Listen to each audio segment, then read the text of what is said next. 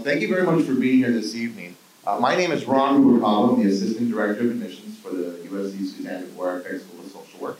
So I'm going to just start off by um, introducing our wonderful guests. I'll let them say some more about themselves, but um, here in the admissions department, we really wanted to focus more on issues and, and really attract a wider audience and talk really about social work and what social work is doing to impact certain issues. Last year, we, uh, last month, excuse me, we talked about the issue of homelessness uh, and what social workers are doing to impact that area. Uh, another issue that was really important to me to discuss, and based on all of our travels and as we meet with prospective students, they talked about immigration. Students were interested in immigration. Uh, and so we had that, immigration. Next month, we have an event on mental health. The following month, we're talking about child development. Uh, and then the roles that social workers play in that. You know, and as I was telling uh, our colleagues over here, you know, social workers, a lot of folks that when I meet with people that, and, and of course they're social workers, they can correct me. Um, when I meet, and I'm not a social worker, I'm a, I'm a professional admissions uh, person, right, admissions recruiter. But as I started working with social work students, you know, I realized that social workers do three things at its very core. They do three things. They inspire people, they empower people, and they advocate for people, for different populations. Where you do that, the organization, the setting, is it a clinical, a micro, macro, all that stuff, that's irrelevant. I mean, that's up to you in terms of your career choice, where you want to be. But at the end of the day, if you're passionate about inspiring and empowering and advocating for a, for a population that's not represented, then social work certainly could be a pathway for you. And so again, we wanted to talk about these issues, okay? Uh, and so, um, like I said, we're gonna start off by having our wonderful fac faculty. We have Maria Hugh, and we have Omar Lopez. Give them a round of applause. So if I can ask each of you, um, to start by telling us what you do here at the school, Suzanne Dworak Peck School of Social Work. In addition to your teaching as well, um, can you talk a little bit about your stipend programs, the credential programs, or anything that you're sort of doing on the side? Uh, just introduction, please. This ladies first, huh? Yes. Okay. Um, so I am a clinical associate professor here at USC, Suzanne Dworak Peck School of Social Work. And so my role here is, of course, to teach um, field-related classes for students that are in our master's program in social work. So my role is to teach classes. But in addition to that, our jobs are pretty unique. Um, I love being in the classroom because we get to really teach our students uh, clinical interventions such as motivational interviewing, problem-solving therapy, um, how do you deal with ethical dilemmas, um, so in addition to that, um, we get to be part of different projects and um, grant-related projects. Um, um I did take advantage of, of getting my doctorate here at USC because I heard through the grapevine that some of your tuition gets paid, so I ended up doing that. Um, I took advantage of that, and that's where I focused on immigration and refugees in my social work studies as a doctoral student. So I finished that. Um, but I've also had the opportunity to work um, with the Pupil Personnel Service credential. For social workers that want to go into schools, they have to have a credential, and that's the PPSC. And does anybody know what the PPSC is? Some interest over here, yeah. Oh, you're interested. Okay, okay, great. And so um, those are social workers that go into um, educational system working K through 12 um, in the public sector. And so I know we have our our, our guru, um, Mike Foster, who's another professor here at USC. And so he knows a lot about the PPSC. And so my role there is to coordinate uh, the PPSC program for students that want to go into schools. And so um, I provide them with support in terms of how they can obtain the credential. But I also host informational meetings in terms of what it looks like, to, what it looks like, you know, being a school social worker on, on a typical day, and that is dealing with crisis, uh, dealing with suicide ideation, dealing with a lot of mental health disorders um, in schools. And so it's pretty fascinating.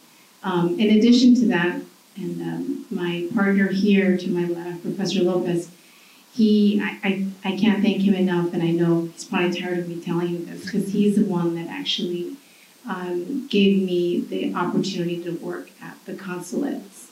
Um, we started at the consulate of El Salvador, and um, we've never done that before. They've never had a social worker. So, you know, the embassies, you know, we have embassies all throughout the entire country, all over the world, right? So the consulates are, are, are satellite offices. So we're always in the realm of finding ways to be innovative, to see how social workers can really impact our profession and really impact our society. So I remember Omar was telling me we need to find a way to create some kind of an internship.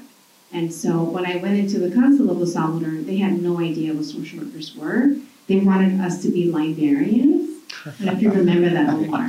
They're like, well, we have a room and we just want the social worker to be in here to be the librarian. And so. Organize and- the books. yeah, organize books and read books to the, you know, to um, los usuarios, which are the people that would go there.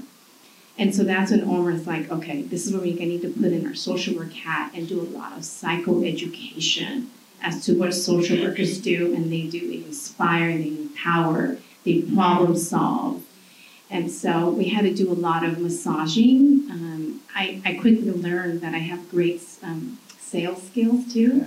Um, but you, know, so I had to really educate them on what social workers did, and they they were fascinated with the idea. And so we found a way to have to develop an internship at the consulate. And so that's where we saw that within the immigrant community, there's a lot of stigma attached to mental health, a ton of stigma, cultural factors. Um, and so we had to really collaborate with um, um, the Department of Mental Health to come in to do talks about what is mental health in the immigrant community. Um, and so we ended up placing students there, social work students. Then, uh, keep in mind, they've never had a student before. So we had to really work with the consulate to really educate them about how, or how people can access services. So to make a long story short, we had interns there for about a couple years where the students ended up going to the detention facilities where they visited the unaccompanied minors and where they visited families who had been, um, you know, um, apprehended by Border Patrol and they were in custody and they needed services. So it was pretty fascinating for social workers to be in, in, in there because they've never done that before. So now they really see um, the beauty of social work and how it really fits into every realm of society. And so I've done that, and um, and so and so now what we're doing is um, creating this um, this curriculum in terms of it's like an assessment tool. Like when you have these kids in these detention facilities, what do you need to be looking for? What type of mental health assessments need to take place when we're meeting with these kids? But we're also realizing um, that secondary trauma and compassion fatigue is something that can hit anyone. So, so um, it's it's been a great learning experience. So, Thank you. Yeah. Professor Lopez. No, I wish I would have gone first. How do you top that? Follow up that introduction. Uh, Omar Lopez, I'm a clinical professional, also field education. Um, and uh, I've been here at uh, USC for 10 years, essentially. Um, I have an administrative appointment as Director of Workforce Development Stipend Programs. So essentially, I work with a, a team of faculty and staff, basically, that we manage um, in all the stipend programs for the school, and specifically in workforce development. So these programs provide money, money essentially as an incentive uh, for students basically to focus on a particular field of practice. That could be public child welfare, public mental health, uh, geriatrics, interprofessional behavioral health, and so on. So that's kind of what I've been doing for the last six years. Uh, but also as a faculty person, I also uh, teach. Uh, not as much as I used to, uh, but I did. no, I missed the classroom. Um, but one of the courses that I teach, um, in addition to field courses, is a course that uh, I developed and then also in collaboration with Maria. Uh, it's called uh, Pathways to Immigration. It's a global immersion course essentially, um, and it basically takes uh, a group of students basically to a migratory pathway by backwards. You know, so we essentially start in LA, we go to San Diego, we go to Ensenada, Mexico City, Puebla City, and we end up in Coatzingo, uh, uh, migrant sending community essentially. And throughout, the, the goal is essentially to uh, expose students to the realities of immigration. It's one thing to read about it, but it's something else to actually see it firsthand. You know, at those stops, basically, you know, we uh, have tours with a CBP. They take us basically in their vans and they give us a tour of the whole border. In addition to the fact that they're sitting with us and they're giving us their perspective on immigration. So as you would imagine, it's very different than the social work perspective, right? But something that we taught in that course is basically that as social workers, in order to be effective uh, advocates, in order to be effective uh, to empower others, you have to hear the other side. And especially in our country nowadays. I think our country nowadays, you either watching Fox or watching MSNBC, right? and, and and and so I think you kind of have to be a figure out a way, especially as an MSW, especially especially as a professional, to hear the other perspective and try to understand it, right? Um, so uh, those uh, visits, basically, when we do ICE, also CBP, although they have a different philosophy and a lot of the language we disagree with. I know that the first year we went, the you know the students came out angry, crying about just how they were treating people, essentially. Uh, although when you put it into perspective, we didn't really see something that was um, like agrarious. I mean, folks were in a detention center, but they were taken care of essentially, um, and a lot of services were being provided. Um, but it just kind of made them angry because of like the language they were using. Uh, you know, uh, they, they would call them illegal aliens. You know, and that kind of tends to raise uh, some emotions in folks who have an immigrant background. Uh, but you know, their response was very typical. That's what the law says. So I just need to enforce. You know, if you want to make for us to call them something different, you need to work with your legislators so that the law reads differently, right? Which is a good lesson lesson for a lot a lot of us.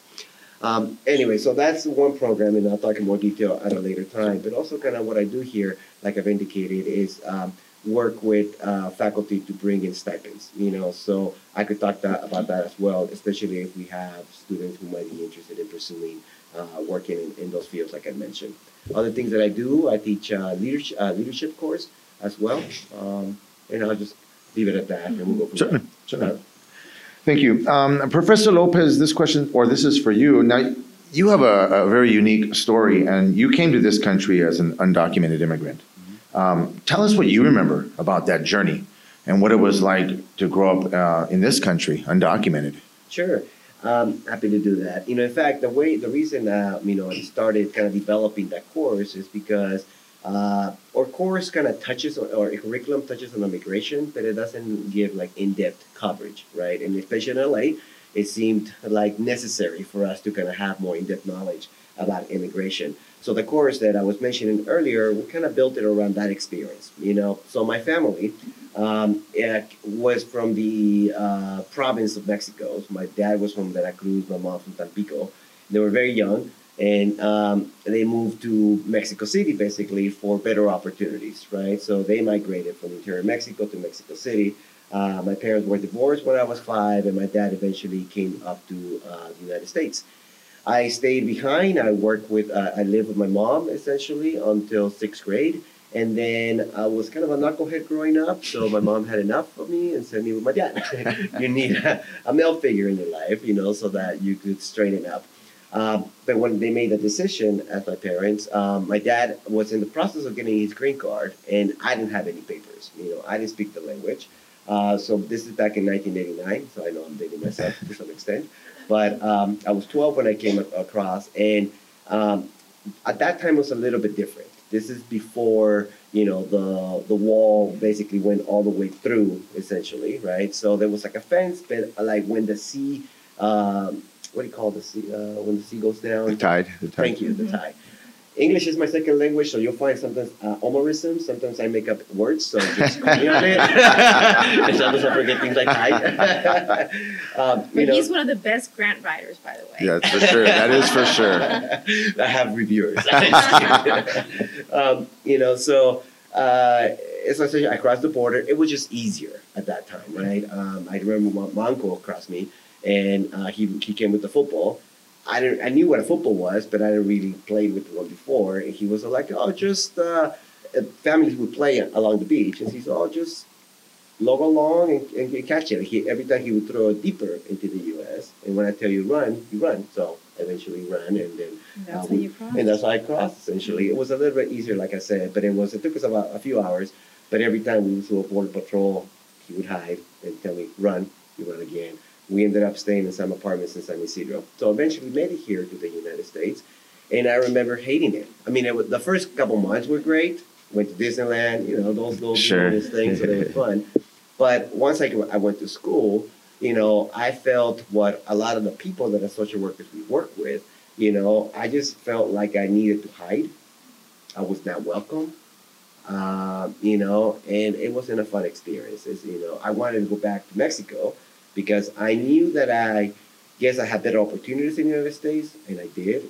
I made it here to USC as a faculty person, but um, but it was not fun, you know. So growing up, it was very challenging, you know. But um, I essentially moved out when I was 16, and I became a social worker because a lot of my experiences as an undocumented person, you know, I felt when I got to college, I took uh, a, college, a class on, on um, education, the education system in the United States, and I realized that I was pretty lucky. A lot of people that looked like me, had the same background, were probably smarter than me for sure, were either dead, in jail, or deported. You know, so I felt that I needed to get back. You know, so social work eventually landed as a social worker because it was one of those professions, but that kind of allowed me to do that.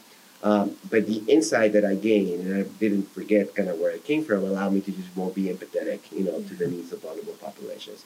So that's a little bit of my background. Thank you. Thank you, Omar. Professor Lopez. Now, for both of you, um, both of you, your, your passion is immigration. You've, you've studied in your doctoral degree. Um, when you hear the current rhetoric, the way it is today, how does that make you feel? What do you, what do you think about that? When you hear it, it's vilified, you know, nowadays. And so, so can you talk a little bit about current day and how, your thoughts? Sure, sure. So I'll, I'll, I'll go with that as well. So, so something that comes to mind, I mentioned earlier about C, C, uh, CNN and MSNBC, right? Uh, and I tell my students essentially, you know, always force yourself, like if you're watching the news, because that's what I do, I just watch both channels, right?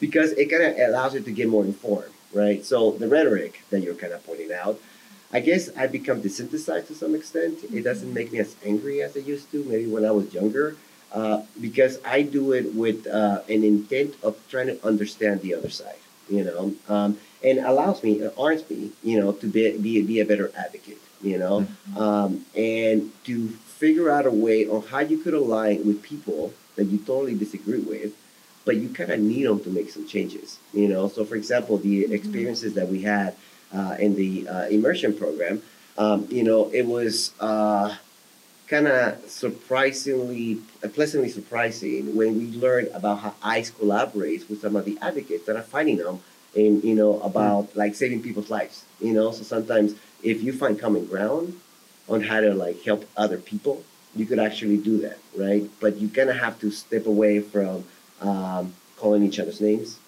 figure out the common ground, and then and then going from there. So right now, like you know, doesn't it, it, it anger me as much as it used to. I know that some people like the current Trump administration does it because they're you know uh, targeting votes, right? So once you kind of understand that, it's like how do I I, I, I could understand that better, and what can I do to uh, be a better advocate, essentially. So. Professor Hugh? Yeah, you know, um, I, even though I studied immigration um, throughout my career as a school social worker, um, both my parents immigrated here to the States. My mom is from El Salvador, and she was born and raised in El Salvador, came here illegally, and um, I was raised by an undocumented mom, hardcore Latina, fiery, feisty mom. And my father, who is Taiwanese, he's from Taiwan, came, also came here illegal. And uh, he, uh, I remember his story about, um, I would, I remember going to a Social Security office and this man was fascinated with my nationality. He's like, well, how did your father come?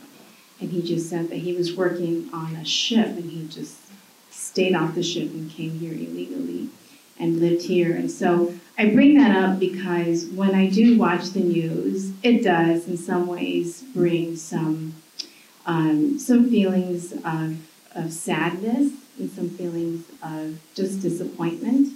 Uh, but because I am a social worker at heart, this is where I get into that advocacy mode of me mentoring our social workers, our future generation, in terms of, of, of how they can lobby, how they can be part of the of legislation process to make some impact and to make some change. I tell students, go to lobby days, go out there and speak to our lawmakers, because that's how change really happens versus us just sitting here and being angry and upset with the with our current state. So that's pretty much um, my whole stance when it comes to that rhetoric that I tend to hear on CNN. Can you elaborate a little bit on that lobby days? What is that? So um, lobby days um, is a time where students go. I think it's when is it, Mike? Is, do you know? do you Mar- know? it's March. March. They run March. social work month. Mhm. Yeah. Yeah, Well, it's April. In Oh, this April. one. that's- Oh, Yeah. it's, it is in April. You're right. You're right. Sunday. Yeah. Sunday and Monday. I don't know the exact details about that, but I know that that's the way that students can go out up to Sacramento, Right. right? To really find. Oh, have you done? Have you done lobby days? Do you want to speak to it? Yay! Uh huh. It's just a couple days. Yeah, so what we do is basically we offer certification to students. Um, so we all ride off the bus together to Sacramento here. And, um, we stay there for like three days and two nights. And so the next day when we get there, we're at the conference, um, at, for the NASW. And that's where we learn about how does the bill pass, Mm-hmm. um, how do you lobby, Mhm. um, in Sacramento. And so then everybody gets trained to go small groups. Mm-hmm. And then they choose who can be the speaker, who can be the forum. And then when you're actually there, you're like, um, you have to do it beforehand to get a speaker with a certain, um, elected official. And so they, so then you actually get the, the chance to lobby. Yeah. Mhm.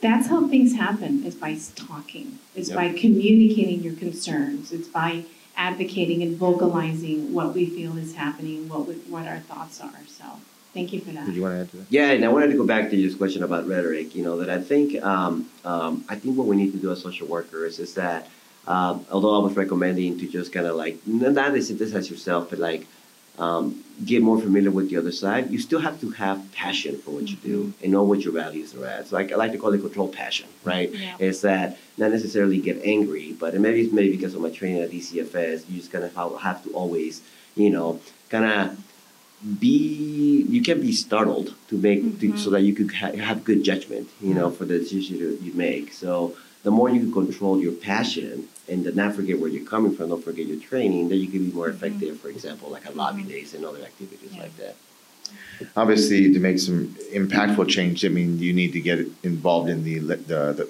the legislative body and mm-hmm. pass laws.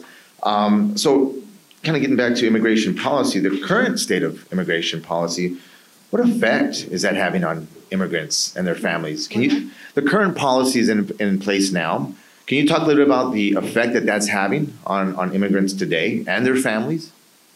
well i mean i think you know the uh, i mentioned this uh, feeling in, in, in like like living in fear you know i know that now they, they don't like to go out as much you know so it's having a significant impact you know and um, I think that uh, it, it's just making it worse. I mean, even going to, I think they're worried about ICE rates.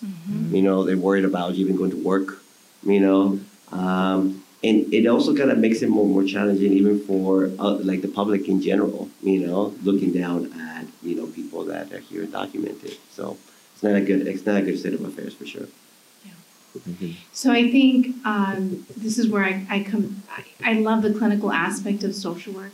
Um, I'm a licensed clinical social worker, so when it comes to the clinical aspect of it, I feel that the immi- the current policy that it's in, you're right, it is impacting a lot of our families. So what is that? So what? How does that um, impact us as social workers? So when we're out in the field providing services, that's when you're seeing a lot of mental health issues that are happening within the immigrant communities, you know. Um, because I, I work with a lot of school social workers, we're seeing that the, a lot of some of these kids are placed in these um, English second language classes where um, they're, they're, they're in these classes and they're afraid, you know, that they're going to be deported back.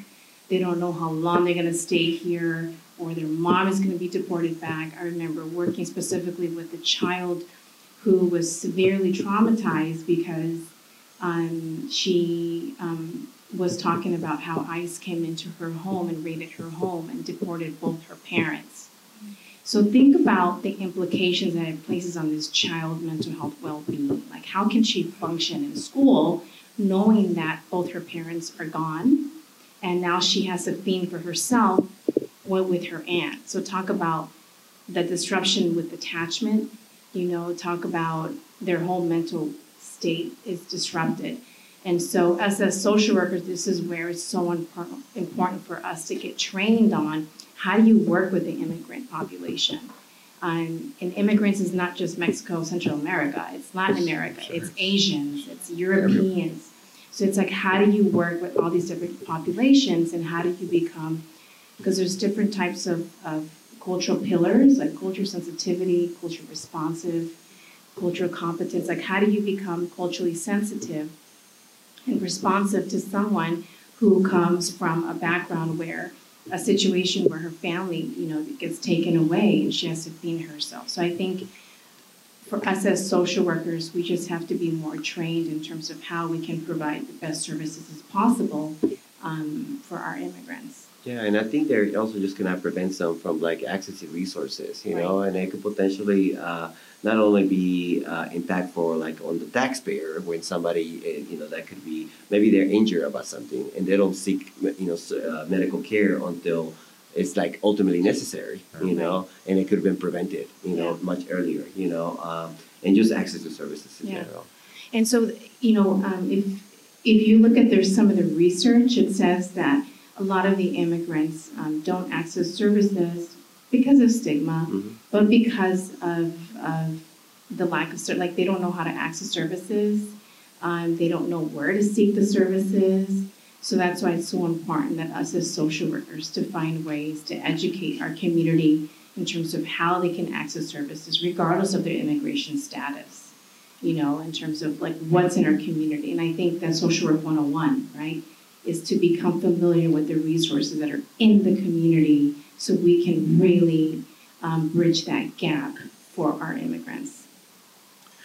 Now, with a lot of misinformation, you know, this, this sort of hatred, if you will, towards the immigrant community. Uh, I mean, you hear so many untruths, right? They're, they're, they're taking our jobs. They don't contribute to the economy. They sort of take, you know, they use the benefits. So all these, these, these, um, untruths. So how do we get people to understand that immigrants aren't enemies? They're not the enemy.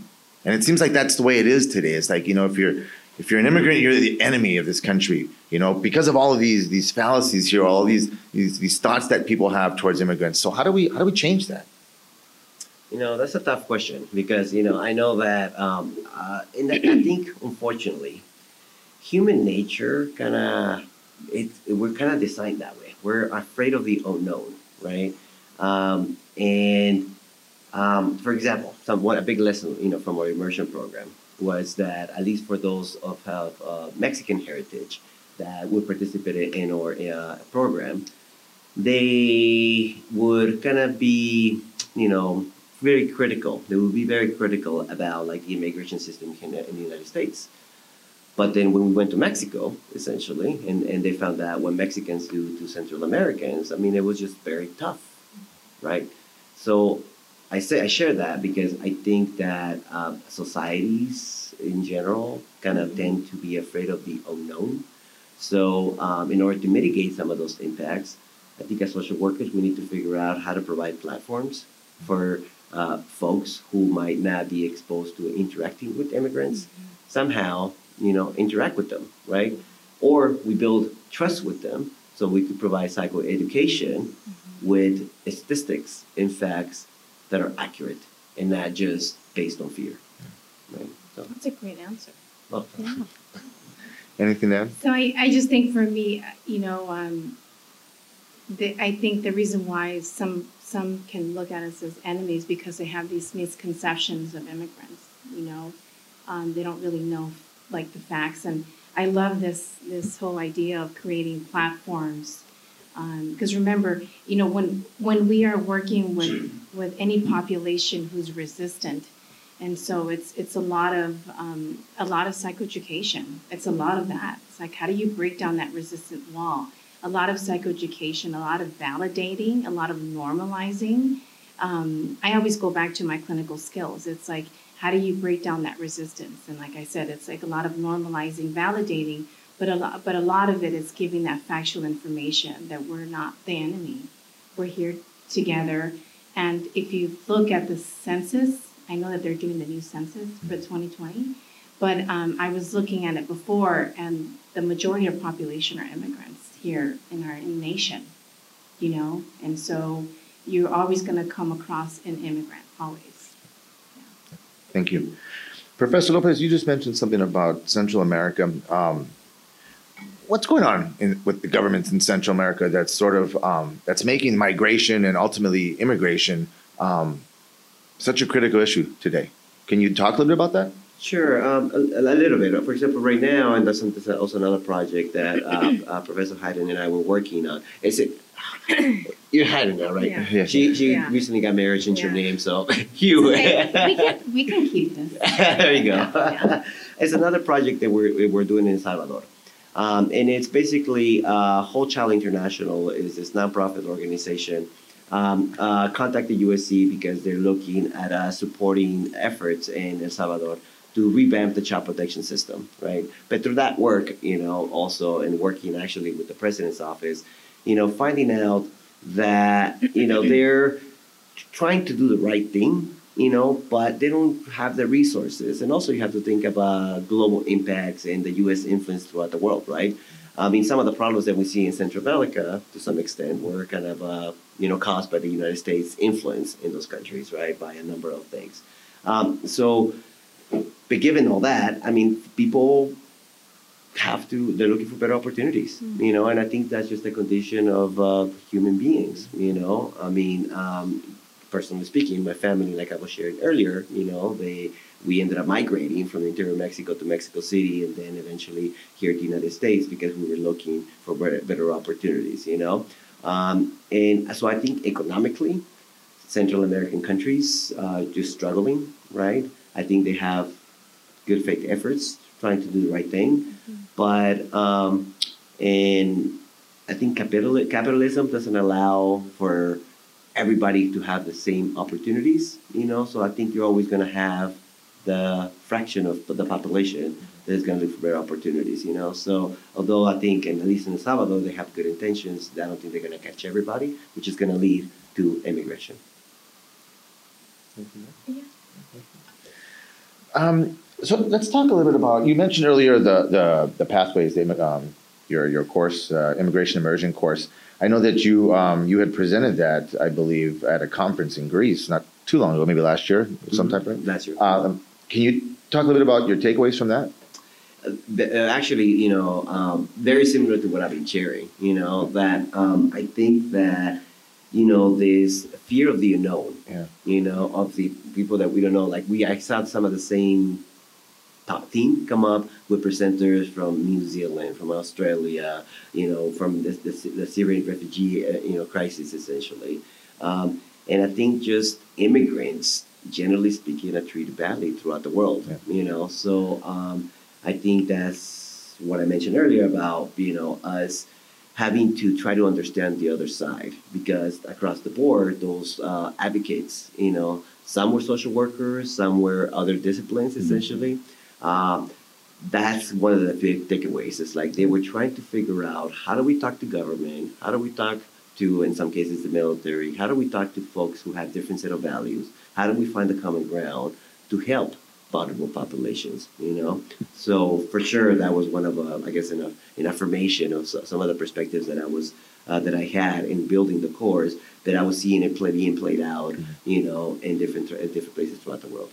Perfect. And on, that, can you talk a bit more, both of you, about social workers and the different areas that they could end up? You know, and, I- and our interns, um, what our interns might, you know, because maybe someone might be interested in immigration. They don't necessarily want to wait until they're a social worker down the road, but if they're in our program, what opportunities are there for interns to participate in immigration?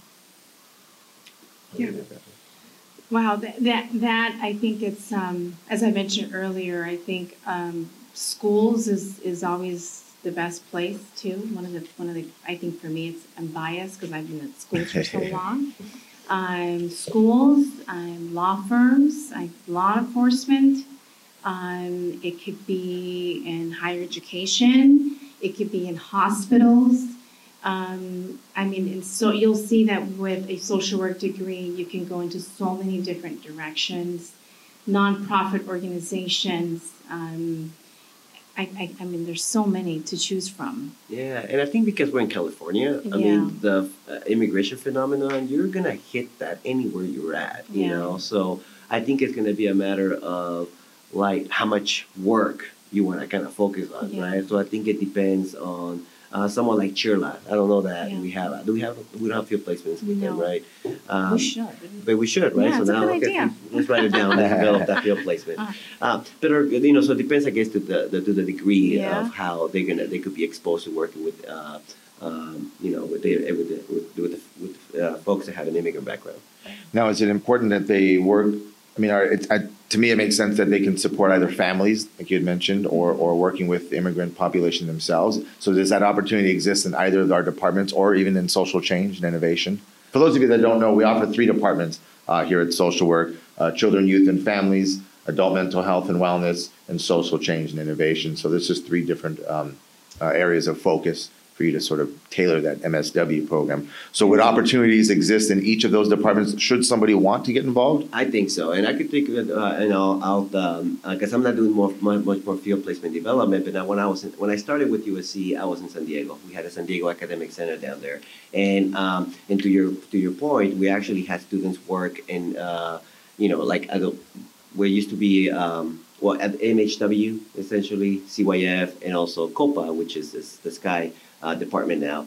And uh, I remember play developing a field placement for a student basically working with attorneys that were advocating, and that was a, a Skype placement essentially. Then, you know, we ha- also had another student placed at the International uh, Liaison's office at the County of San Diego working uh, direct practice, basically working with a lot of uh, folks basically that had become involved with the child protection system, uh, but had an immigrant background. You know, and San Diego being so close to the border, we had a lot of that as well. You know, so um, um, I think yeah, there's, there's there's opportunities like that. Very good. Ron, I have a question. Please. I'm just really curious to know who's in the audience. Yes. I know you gave us an overview, but can we Yeah, find out let's- who's in the Let's, audience? let's go around over here and, and, and let's I wanna introduce hear from ourselves. all of you. Yeah, let's introduce ourselves. Come this way over here. Hi, everybody. Hi. My name is Andre Richards, and I'm applying Yay. Ah, you're applying for this year? Fall twenty. Fall 2020. Fantastic. Hi, my name is Brenda, and I was invited by my husband Andre, but I am not gonna study here, but I am curious in MFT, Ah, and I'm trying to apply for for them. They Okay. focus on Latino, Latino, Latino families, that's- so I'm excited to hear more about the, the clinical part. as Okay. well as- uh-huh. Great, thanks for coming. We can continue that dialogue Yeah. and connect you to some might folks who be- can You answer. might do MSW, we might, if you stick It around, we might might change your mind. right, guys? Yeah. Yeah.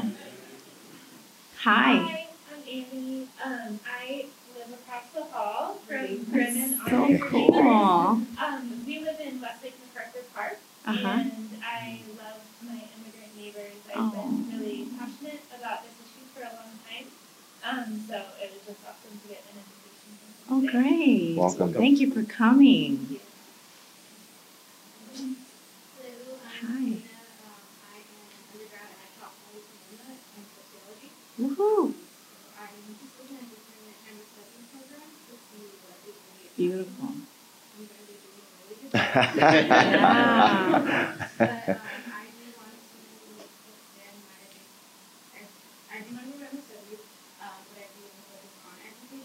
Very nice. Education and equality, so. Super cool. Sociology and MSW go very well together. Oh, And that, they that was one, that was one of Definitely. my, my majors, so they go very well together. And So- MFT too. Sir? Hi, everyone. Uh, my name's Matt. I work at the nonprofit. Um, just- Yay, thank you for Thank you. coming. Hello, everyone. Um, my training is going to be way too but it's going to be for anything. Actually, currently, I'm the waiting for the school to come to us. And uh, I'm still a PhD student waiting for an academy as well. So, yeah, I arrived in LA about two months. Nice. So, Welcome. so I, I grabbed many times to practice my, to practice my English and nickname. So, Oh, very good. That was good. But I'm, I'm so, I feel so good. I, I, I think I got more things in life. Very good. And So I'll do you- slow down because I tend to speak fast. and I'm trying to enunciate better. Ah, So you've been here for two months? From where you said? Uh, I can hear actually December, Oh, from what country? China. China. Okay. Welcome. Thank you for being here.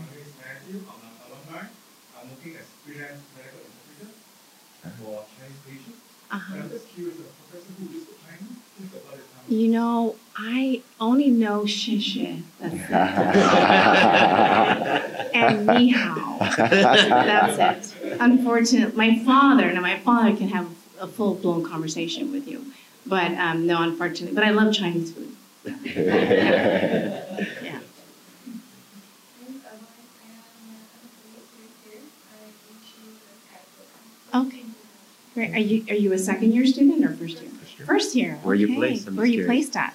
Um, I'm doing virtual programs, so haven't been to Not yet. yet. But I'm excited about virtual. Specifically the IS community. Okay. So like recently in San Diego. Like, the council of all the Uh-huh. Oh, you are. Okay. Okay, good. Thank you.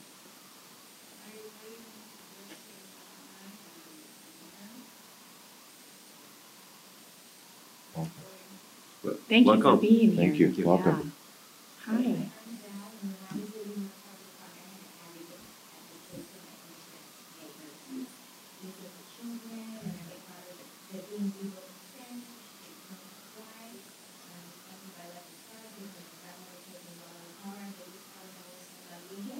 Yeah. Welcome.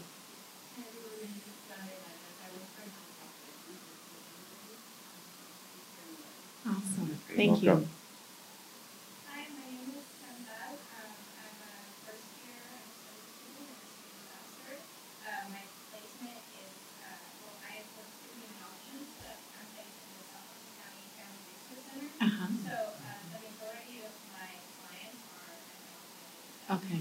Mhm. Mhm. Okay, thank you.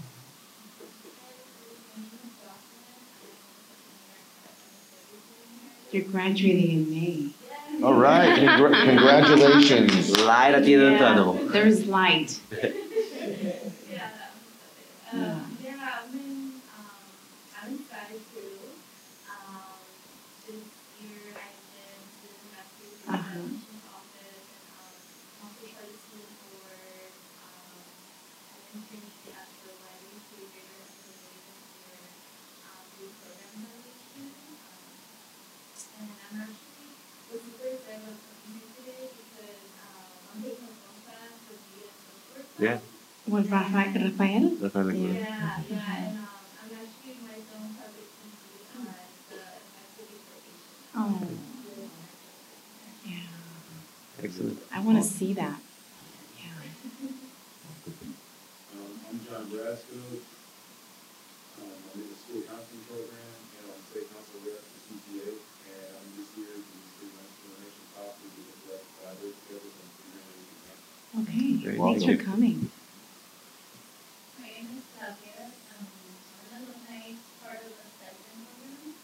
I remember you. Mhm. Yes. Um, yeah, this is my. Okay, great. Thank you. Welcome.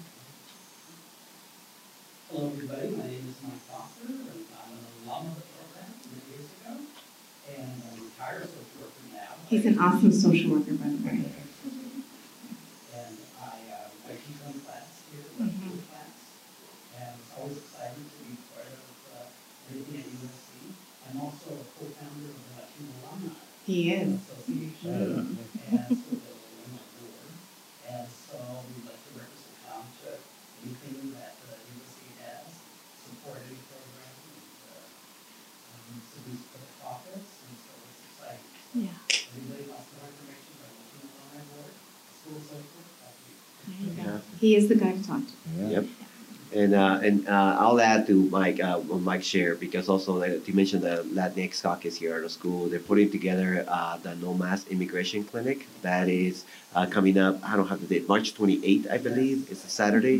Um, and and and It's I on could- that little card. I don't know it's on there. I think yeah, I don't know it's if it's in there, but it's essentially something that uh, the NOMAS event is something that the caucus has been in place for like 15, 20 years, Yeah, a long time. Yeah. And then, but for the last five years, you know, the caucus, along with other faculty, we, we have helped in, in, in, in that capacity, helping this year as well, is that they put an event together for the community, you know, where they bring representation for the councilors, community resources, uh, and they provide workshops, you know. So that's something else, especially for those of you that are prospective students, you know, that's something that you could take advantage of the student life, you know, here at USC. The caucus is a great way to get involved. We have tons of caucuses, so it's like, Yep. I think they even have one men in social work, right? They So do. caucus.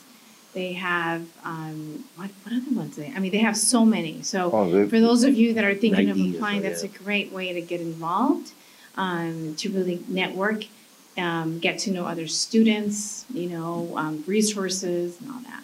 There are around twenty-one, I think, twenty-one 21 now. caucuses that we have. Um, and so ranging from, from different walks of life and advocating for different groups. And, you know, and, and they're really making an impact in their community now. And they're not waiting Yeah. until they graduate and earn that MSW. I mean, they're really doing it now. Like many of you, all of you who have this passion for immigration, uh, or whatever that passion is, there's somewhere on the student, uh, student, uh, org that has something Yeah. for you. So, uh, let me go back to our guest over here. Um, hi, I'm Brenda. I'm an undergrad student at UCLA. Um, I'm doing research on like immigration, but like looking specifically at like the ways that art activism is like helping them, you know, handle with the injuries and issues with people. Right?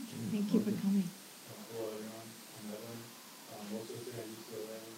Um, I came because I was interested in immigration, but, uh, I'm getting exposed to the, to the social work side, uh, I didn't include, uh, module about it, but it's really interesting. Awesome. Thank you. Hello, my name is Omar Garcia. Uh, Tocayo, if I, uh, name it myself too, uh, Okay. around the same time, uh, maybe grew up out of speed projects in, um, nineteen, I've been military, retired last October. And, uh, trying to apply for, uh, Fox. Nice. Oh, great. Wonderful. All right. What branch of service? Army. Army, thank you for your service, appreciate that. My name is Ron Rubicalo, I'm the Assistant Director of Admissions. Um, what do I, I don't, not much about me, I get to put on wonderful events like this and invite all of you folks to come in and learn from our wonderful faculty. And so, since we have this nice diverse group in the audience here, I'm gonna turn it over to you and allow you to ask questions of our professors here. So this is your opportunity to ask questions, So- I'll walk around with the mic. Um, Let me hand it on to you.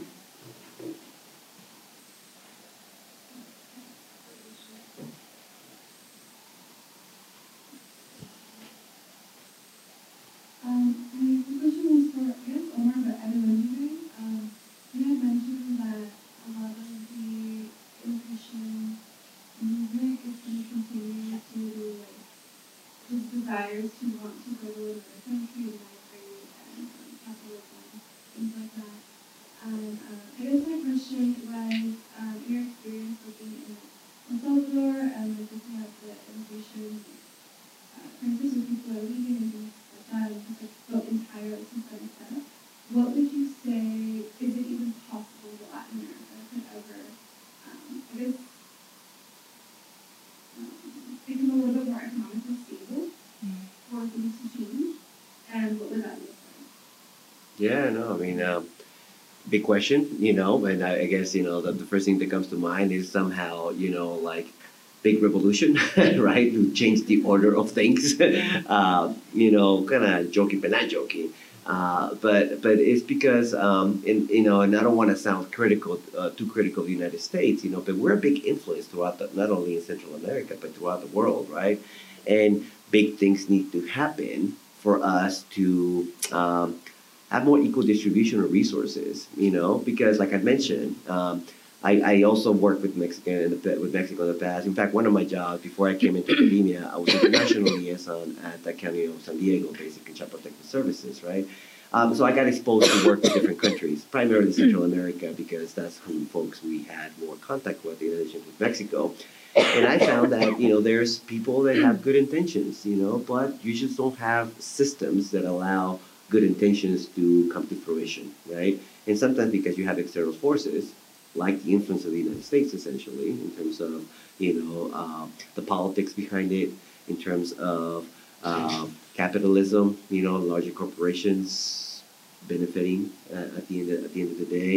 Um, so for uh, countries like in Latin America, you know, to change their current status, I think you would need to have significant changes on how we vote, who we put in office, what we do with the laws, you know, and that more co- we're more conscientious about global impact, you know. So a lot of big things need to happen, right? And not to say, not to discourage folks, but I think as social workers, we need to like understand that and then give our grain of salt, right? I don't know if that's or granito de arena. I'm translating it to Spanish, English. Maybe that's not that's an homorism, right? It makes sense in Spanish. I'm not sure if it actually makes sense in English, but put in our two cents, give in our two cents. That's what I'm trying to get across.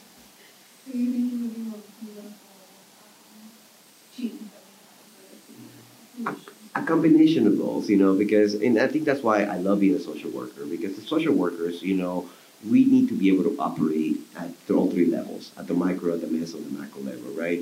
So, um, and, and those two go hand, go hand in hand, hand in hand. So I think it has to be at the political end, right? But in order for you to be a good advocate, I highly recommend you need to have frontline experience, you know, so you could then be effective, you know, the way you go talk with legislators, you know. So, so yeah, definitely, I think it needs to be at the global, uh, the macro and essentially. But I think you need to be informed as well by being on the front lines. Okay. A significant group of people within the contribute to different topics are people who do not benefit from the globalization. These are the people who are most against the Another group in the Republican Party also belongs to what Professor Hume said, clash of civilization. They feel that America is a Judeo-Christian nation based on Caucasian values. And don't want any people who is non-Caucasian, non-white culture to come from value to value differences. So how do you expect persuade people to accept anything? They will not. Because these two significant groups are the core members of the Republican Party. So how do you convince them? Yeah, that's that's, that's Wow, another that's million dollar dollar one. question, you know. And, and- Yeah. But I but I agree with you, and that's I think kind of like what has led, I think, to some extent, you know, how our current political system works, right? It's very unfortunate that we're very sort of divisive, right? And how do we convince the other side? Um, I don't have an answer for it. And I think we're uh, there's a lot of other people smarter than me that try to figure it out. But the first thing that comes to mind is that we need to figure out how to reach to the other side. I know that uh, sometimes, you know, I think if we do what they do to us, for lack of a better word, without necessarily taking sides, is that we're doing the same thing that they're doing to us, you know. But I think sometimes people in the progressive movement, sometimes they loathe they they, they, they, they, they don't reach out essentially to how to like try to convince the others, right? So somehow we need to find a common ground. I don't know how to do that, but I think we as progressives, I'm just assuming with you know that most people that are in social work have a progressive values, have to figure out how to reach to the other side, the in the conservative party. Don't have a solution, but I think we just need to figure out a way how to find a common ground. And so you had mentioned, um, kind of reaching compromise to, uh, get effective change, and we were talking about how ICE, um, agency work, um, writing reports and, you know, kind of moving forward with that. How do you, do you feel like that's, because that was a project a couple years ago, do you feel like that's possible the way things are now? Because it feels like in the last, just even the last three years, things have just gotten, you know, so much more divisive. Like it seems like nobody wants to even fathom the idea of compromise to move forward. So what do you, what are your takes on that? Yeah, so I can say that based on that that example is that at least um, please jump in Yeah. whenever you, you know. Um, You're doing great. no,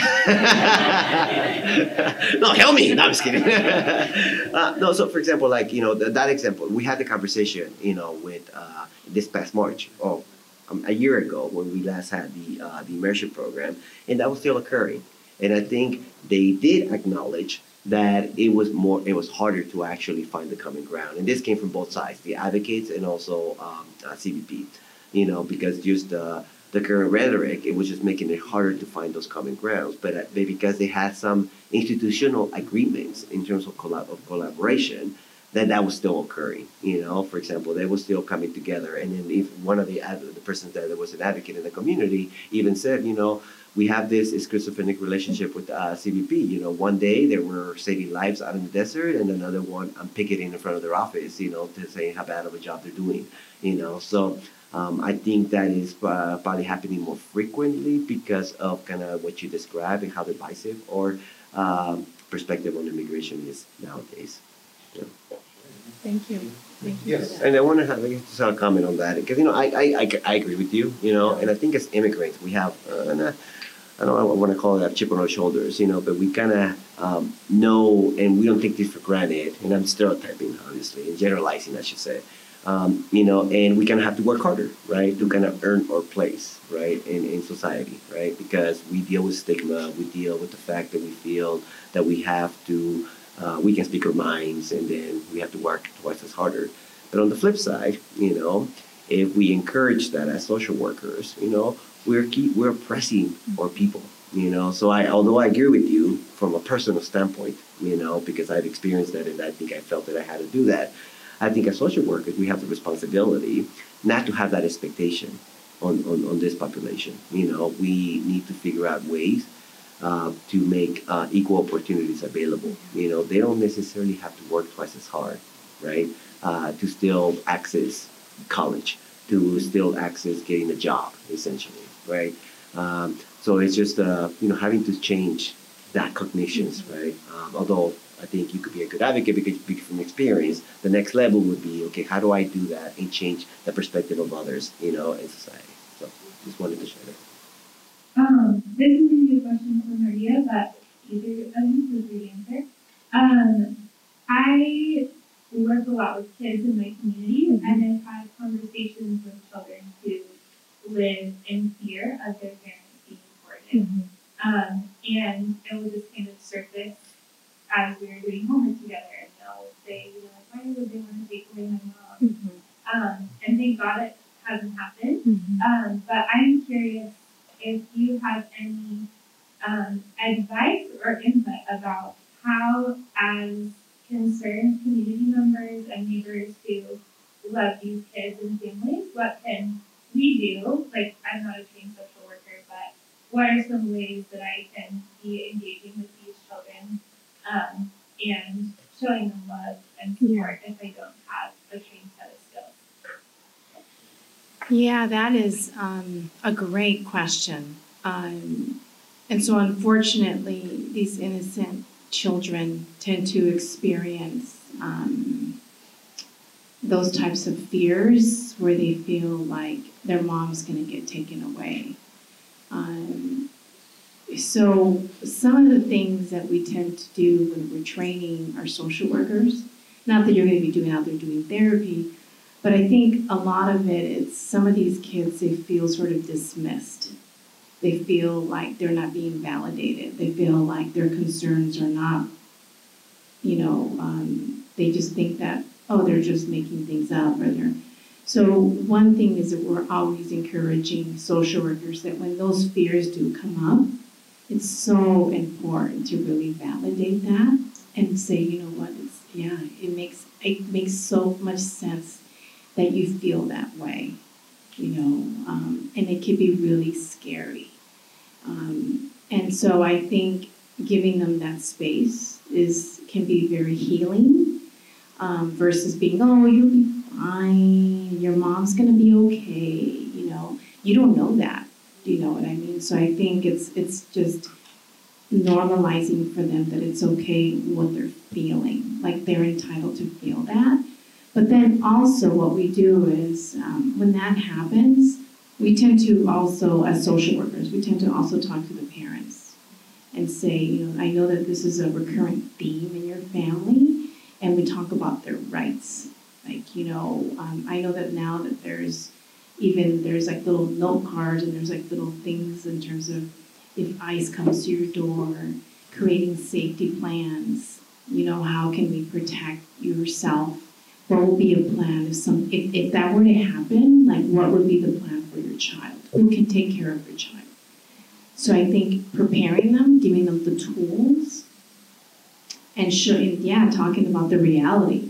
I we've had situations where, um, you know, the mom was undocumented and she knew that they were looking for her, you know, and so this kid knew that. Is terrified going to school every day, and the social worker um, came across him because the teacher was saying that he was having a lot of anxiety in the classroom, and he wrote an essay about that. And so, um, so we had to really work with the parent to create a safety plan for her and for her child. Um, and of course, the child had to receive some ongoing counseling services. Um, but I think a lot of, of some of the damage that happened there was that the mom didn't want to talk about it with her son.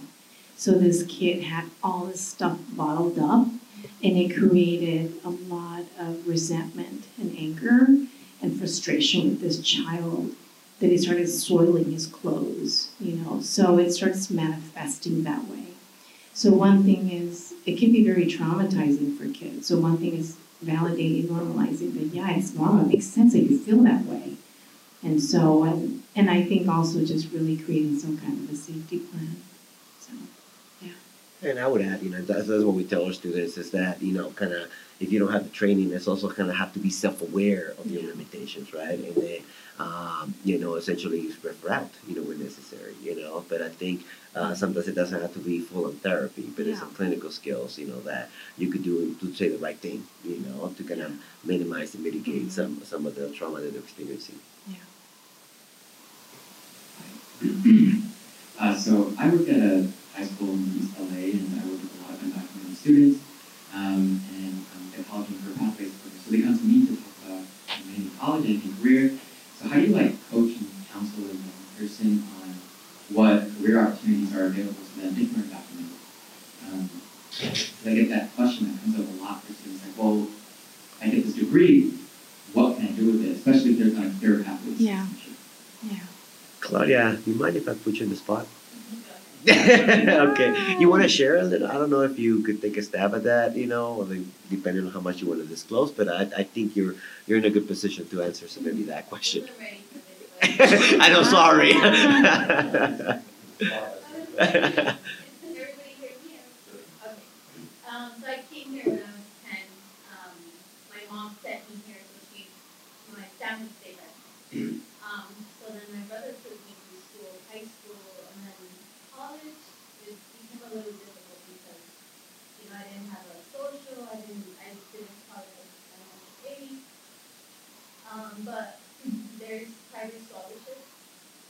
Um, there's a lot of money out there for a lot of students.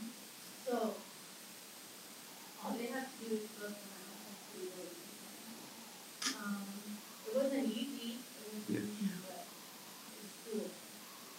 And I think it only takes one person, um, to inspire you to like keep going. And that's kind of what I wanted to kind of like do, do Yeah. that specifically, you know, and ask her because Thank that's, you. in the way with the, the my answer kind of what she picked up picked up as well is that you know um, it's it, it looking for other people that have gone through that through that path essentially, right? Uh, but it's also like for example, I can't speak directly to it because my circumstances were different back in the 1990s, you know. So more recently, like herself, you know, uh, things have changed. You know, they keep and they're gonna continue to change, right? Um, so I think very for, for sure the one thing that I would um, uh, recommend not to do is because a lot of, and I experienced it myself. You know, people like whenever there's like circumstances like Claudia has or maybe mine, you get counselors that discourage you. You know, and in fact, um, I remember you know if, um, when I was in my undergrad uh, work at UCSD, um, I got a I got a, a, a financial aid package that included work study. And a Chicano sociology professor, you know, kind of took interest in me and kind of asked me, kind of, what are you doing, type of thing, you know, for like professional experience and so on. And I'm, like, well, I have a work, I have a work study job, and I was a janitor, right, at the school. And he said, why are you a janitor? You know, well, it's just because that's hon- honest work from my perspective. You know, I grew up, you know, being a baker, waking up in the morning, being full of flowers, so I, I didn't see a problem with it. You were a baker, really? Uh, well, yeah, I'll, I'll have more stories to share with you. I That some that- fun, Dulce. yeah. My dad's a baker, so he would take me to the bakery, you know, and then um, um, go from there. But my point being is that um, I I had, uh, and I told I explained to him that when I went to the work study job thing, that that's what they put me to do. He's all, you know, so go back there tomorrow, tell them that I sent you, um, and tell them to kind of give you a job that fits your skills, you know. And then he additionally said, you know, don't let you know societal stereotypes impact drive what you're gonna do in your life, you know. So that was a big lesson for me because then I went the following day. I, I used some of the same language. I didn't understand it back then fully, frankly, uh, but it, it worked, and I got a case managing position at the Chicana Which is a nonprofit organization that has a lot of influence, and I that's how I became a social worker eventually. But it was that intervention that made a difference, you know. So I think as a counselor, you always kind of have to um, not give up, you know.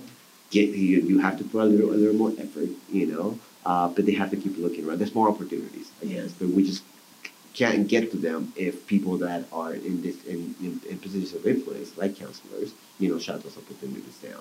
So if I may add, um, I, I went to community college myself, and I, um, some of my friends were undocumented.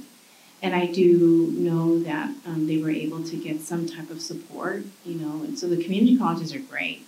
And so they are the best places in terms of, they're loaded with tons of resources, um, for students. So if you are working with, um, with youth that want to go to college, I think that would be the first step to really explore the community colleges and see what type of resources they would offer um, the un, you know, to the undocumented. But it can be very scary for them too because they're like, hey, I don't want to expose myself, you know. So I think it's a lot of it would be us advocating for them and doing some of their research for them and say, hey, this is where you can go, this is where you would be safe. And um, I would start there, you know.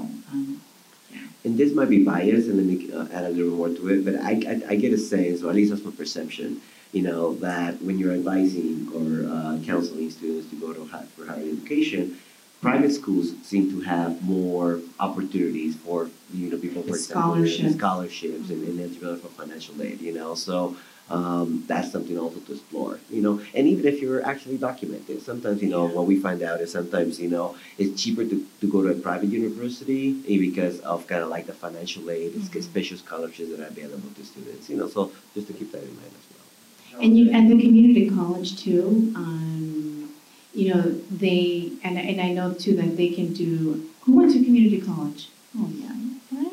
They be great? Yeah. So in the community college, they can do, sometimes when, when I'm working with high school students and they're starting to graduate, they don't know what path to get on to. So I know the community colleges can really find ways in terms of deciding, right, what major to focus on, what, cl- what courses, you know. If I might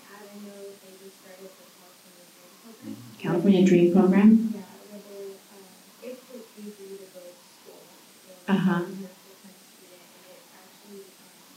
Isn't that amazing? the undocumented and documented. That's awesome. That's awesome. That's only, that's only applicable for the Cal State and CSU, CSU and the UC system. Uh-huh. Professor Lopez mentioned that, sometimes students will think, I don't wanna go to USC, it's an expensive school, right? And I understand that. It's not that expensive. let's, let's own it. I'm in denial.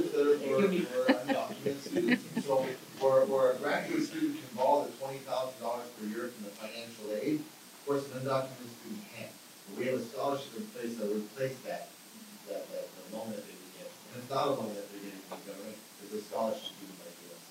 And so those opportunities are there. I want to clarify, when you mention about scholarship, does it mention, does it only restrict against No, no, there's a, we have a ton of scholarships, we have different scholarships. No, This it's big. particular scholarship is, is, is for, for an undocumented student, but there are a number of different scholarships that make it affordable. And so I, the reason why I say that is I just don't want students to assume, I have to go to a Cal State, I have to go to a UC community college, that, that's a great pathway, but there are other opportunities as well, as Professor Lopez mentioned, oftentimes the private schools can fund, and, and so don't discount the private education. A- Actually, a shameless plug for what I do essentially is that as uh, director of the stipend programs, you know, something that we've been pretty successful is securing federal funding that provides additional money to students. You know, so for example, um, you know, I'm a, a principal investigator on a couple grants, and then we're the only ones in Southern California that have, for example, that stipend program. You know, uh, that is basically provides an incentive for you to get additional training, uh, ten thousand dollars essentially, and it does have no employment payback. We hope that you work with a particular population, but it's basically functions like a scholarship. It's for you. to Did you guys hear that? Did you hear that? That you're not required, right? Yeah, not required. I mean, there's other Yeah. programs like her program that's Uh-huh. required that she work for DCFS after. In fact, I was a Title III stipend recipient myself. But there's other stipends that we have at the Mm-hmm. school, essentially. Also, because I think we're private, we've been able to uh, go after those great fundings. resource. Yeah. Any other questions?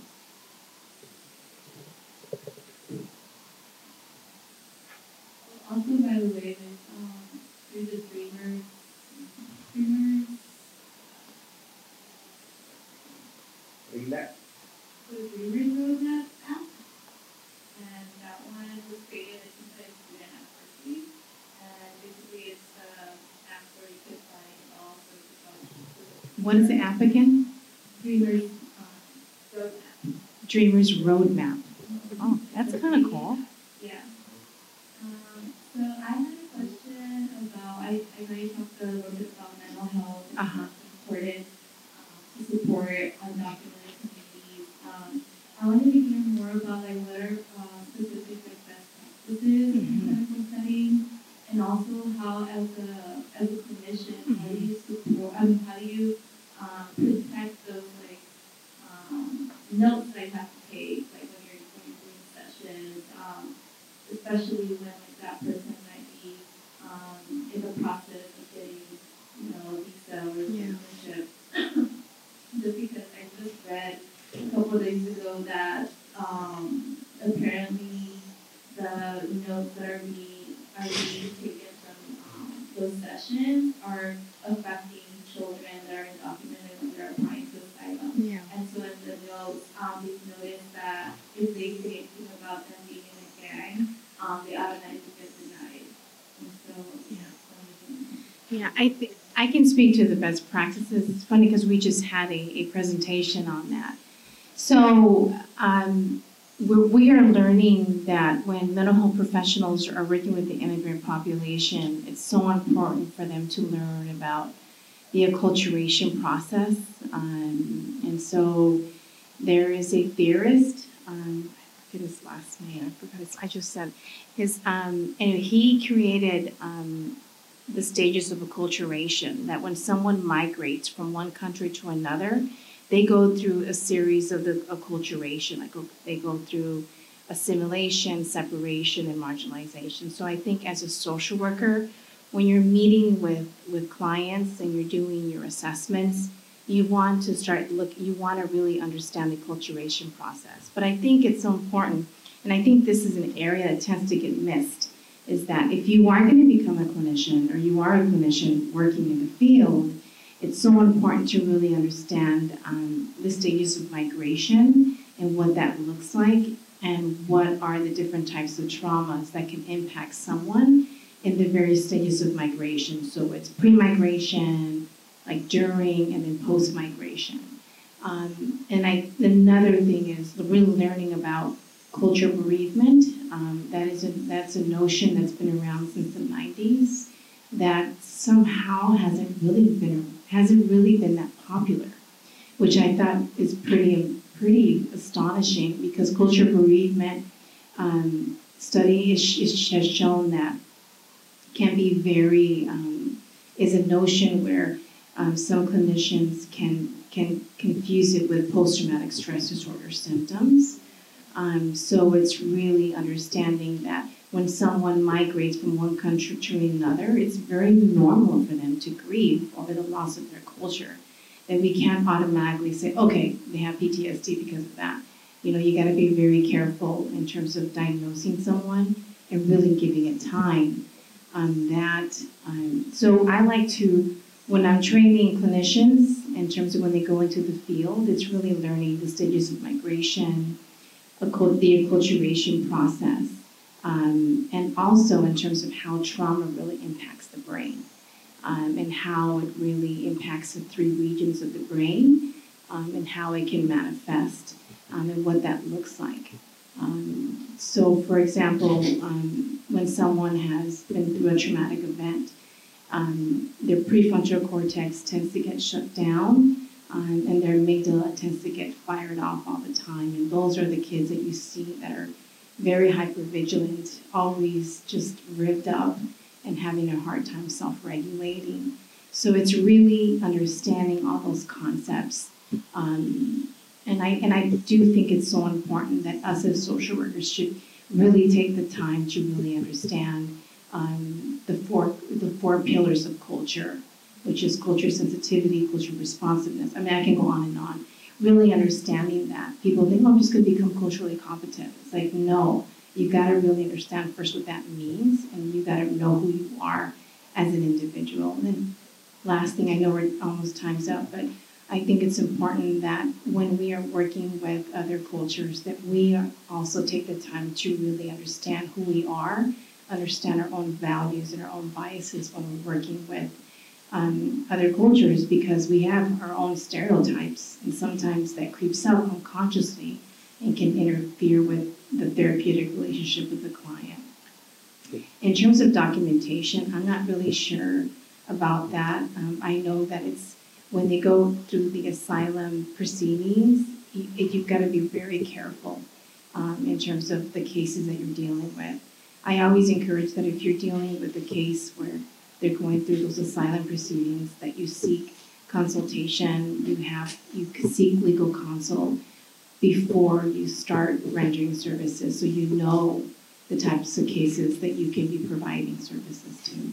As you were asking that question about documentation, I, I went back to my CPS days, you know, because, um, you know, we were trained basically because, um, you know, those documents become available subject to juvenile court, you know, they become available to parents, you know, uh, counsel and so on, you know, that um, whenever we enter notes, you know, into the system, it, it really we, we were forced to focus just on why were we investigating and why we were writing stuff down. So it all everything had to do with child protection, you know.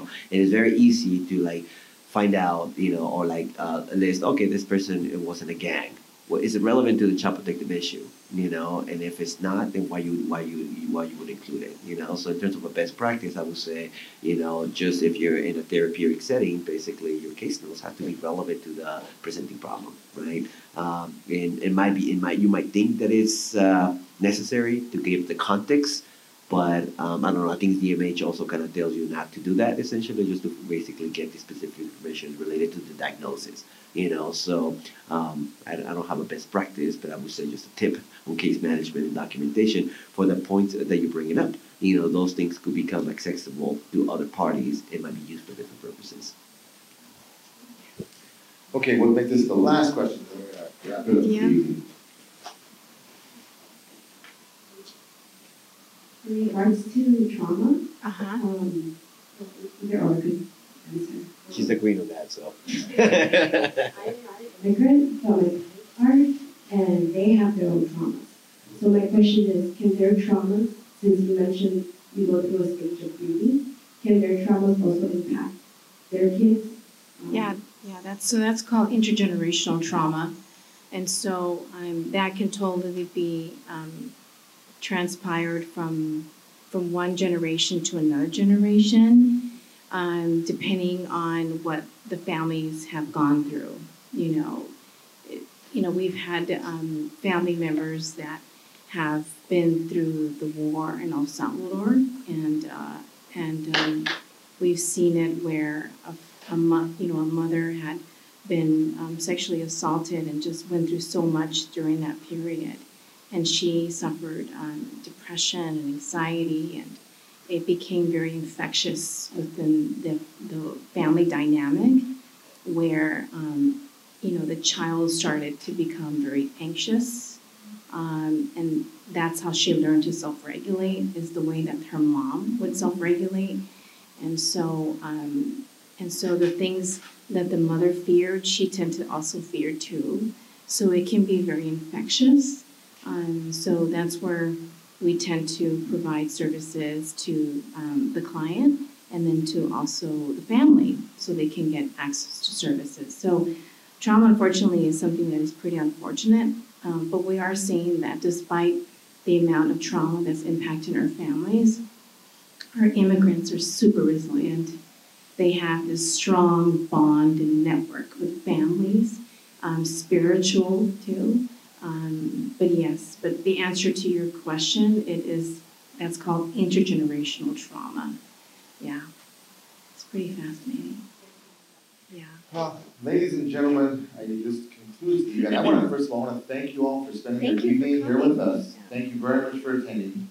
And most importantly, I want to thank our fantastic professors, Heidi Lopez, for spending their time sharing with us.